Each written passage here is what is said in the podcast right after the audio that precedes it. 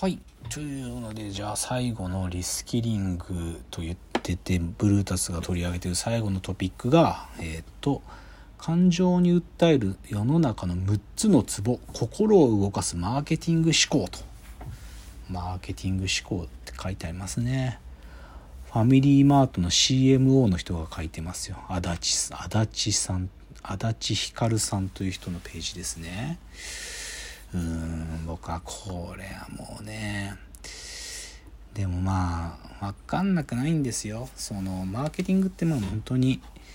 サイエンスのレベルまで高めてやってる会社っていうのはあってまあその筆頭格は P&G なわけでこの足立さんもどうせ P&G マフィアでしょ？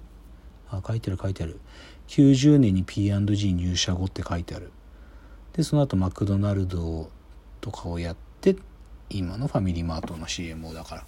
そうなんですよ。もうね P&G マフィアの連中はもうていうか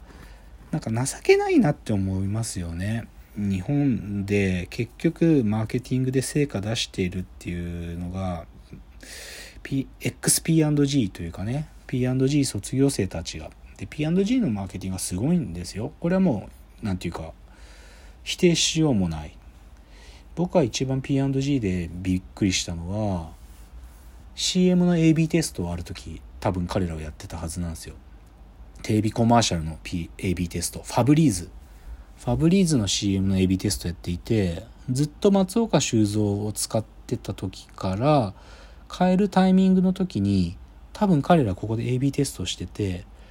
まだそんなに全くスターになる前の千鳥を使ってたんですよね。と誰かを比較しててでそれでその後で千鳥はスターになってくんだけどでも彼らはやっぱりその千鳥の何て言うか彼らのファブリーズっていうブランドので千鳥のあの感じっていうのが刺さるってことを多分仮説で持ってたっていうかデータを多分持っとったんだと思うんですよね。それくらい P&G のマーケッターたちはすごいしサイエンスでマーケティング考えてるっていうのは偉大だからめちゃくちゃすごいんだけどでも僕この感じのマーケティングはあんまもう興味ないんですよね。一時こういうことを真剣に考えてたけどあの考えてたっていうか当然理屈として知ってなきゃいけない部分でもあるから勉強もしたけども僕は基本的には今自分たちがやってるマーケティングの教科書はグレイトフルデッドにマーケティングを学ぶっていう本ですね。グレイトフルデッドにマーケティングを学ぶっていうあのアメリカの1960年代のバンドだったグレイトフルデッドってやつらが自分たちのバンドをこう楽曲をなんかファンたちは録音したりしてもいいし録音したやつを他のやつらに配ったっていいしコンサート会場の駐車場で勝手なファングッズ作って売ったってもいいしみたいなそういうのが書いてあってそういうのやってたんですよねグレイトフルデッドっていうバンドはね。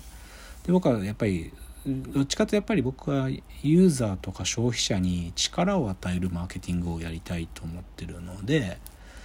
だからこうどちらかというとサイエンス的にマーケティングをやるっていうのはそれはすごく大事なことではあるんだけどなんかイデオロギー的にはもうそういうのはまあまあもう何て言うかお腹いっぱいだからどっちかっていうとグレイトフルデッドにマーケティングを学ぶを地でやりたいと思ってるんでそうそうだからこういう抑え感情を抑える6つのツボとか言ってる時点で寒いっすよね。さっきの行動経済学の話にとも似てて本当になんかもう頭痛くなるんだけどまあこんな感じですよねマーケティングっつうのも。だこのブルータスの、まあ、この号は他あとはもう完全にパーソルの パーソルズのリスキリングの文脈での記事広告ががっつり10ページ以上書いてあったりとか明日がわかる時事用語辞典とか、まあ、あったりとかまあ本当にいわゆるなんでこういう風なのを作っちゃうんだろうなブルータス。なんでこんなにビジネスに寄せなきゃいけないんだろう。なんで学び直しそんなの東洋経済がやってりゃいいじゃん。なんでブルータスはこういうことやる必要あるんだろう。なんか教養も深くならないしすごく嫌だよな。なんか。うん。仕事のお悩みに効く処方薬的ビジネス本ビジネス本紹介してるんだよな。これも嫌だよな。なんでブルータスがそんなことやらなきゃいけないの？別にブルータスじゃなくたってビジネス本の紹介なんて他の雑誌でやってくれるじゃん。リスキリングの重要性に今一つピンときていませんという症状1に対してライフシフトを読もうとか書いてる。ああやだやだ。うん。一人でじっくり企画書を書こうとしてもアイデアが浮かびません。だったらこのビジネスを読めって書いてあるけどなんでって思う。うん。嫌っすよね。いや僕がねでもなんでこういうスキルの話が嫌いなのかってすごくすごくシンプルに言っちゃえばスキルって呼んでる時点でなんかいや勉強すればみんなが身につくものでしょっていう話になってるとこが嫌なんですよね。なんていうかつまりはスキルを身につけ身につけられるものとしてもう名指されてる時点で取り替え可能っていうか交換可能なものなんだから。ってことはその身につけてる人は交換可能な存在で言い方悪いけど量産化可能なものっていうか量産化ビジネスパーソンってことですからね。他の人でもいいんだから。同じスキル持ってりゃ。じゃなくて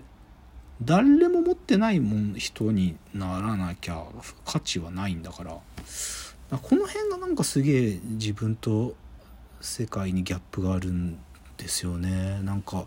スキルの話みんなすごく好きなんだけど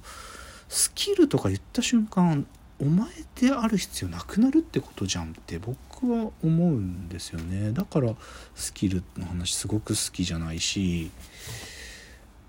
まああとはやっぱり誰かが価値があるって認めてるものをなんか価値があるって思うみたいなのに近いですけどね。誰かがすでに価値だって名指してるものをここに価値があるぞって言ったってしょうもないからね。まだ誰も見っけてないものを見っけなきゃいけないんだから。だからその感じもブルータスの役割と違うんだよな。なんかそのまだ誰も価値じゃないって思ってるものを価値がここにあるぞって見つけてくる目がブルータスの編集者たちの必要な目なはずなのにそれをよりビジネスに近いような話のスキルなんてすでにもうみんなが必要だって思ってることを再発再発見ですらないですよね。ただ単に集めて10個のリスキリングなんて言ってるって時点でブルータスのイデオロギーに反してる企画だと思うんだけどな。うん。まああんまりでもね文句言っちゃってもしゃあもないんだけど。まあでもとりあえず今日10個のトピックを含んでて まあなんかそれぞれ喋れることもあるかなと思ってあえて出しに使っただけですからあんまりこう言ってもしょうもないですけどでも僕はこういうリスキリングなんていうのはもう最初から拒絶してます。だから今日は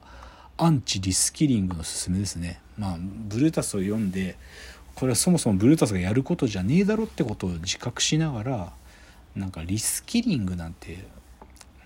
何なんだろうなこのリスキリングってこれ誰が言い出したんだろう。アメリカの人が言い出したんだろうなきっと。なんかそういうこと書いてあるのかなリスキリングって誰が言い出したのとか。すごくなんか冷めるよなこういうのって。そんなにスキルスキルって必要なのかな？技術的失業の社会問題に対してリスキリングっていう言葉が出てくるのか。うーんまあででもなそううんなんそうかな。テクノロジーを知るってことは重要だけどでもな。リスキリングってやっぱりな。どうしてもなんか重複しかねる概念だな。なんかてかスキルっていう概念を僕は拒否拒絶してるんですけどね。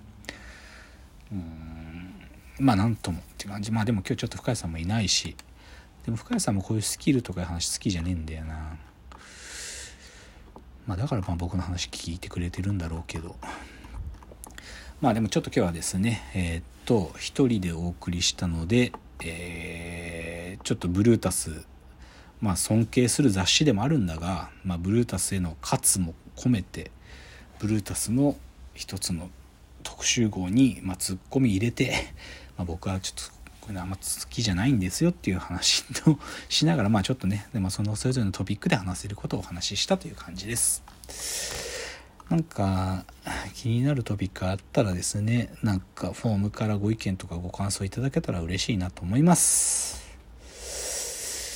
また来週は深谷さん戻ってくるはずなので、えー、来週は通常通り、えー、木曜の朝収録でお送りしたいと思います。では本日この辺でわーわー言っております。お時間です。さよなら。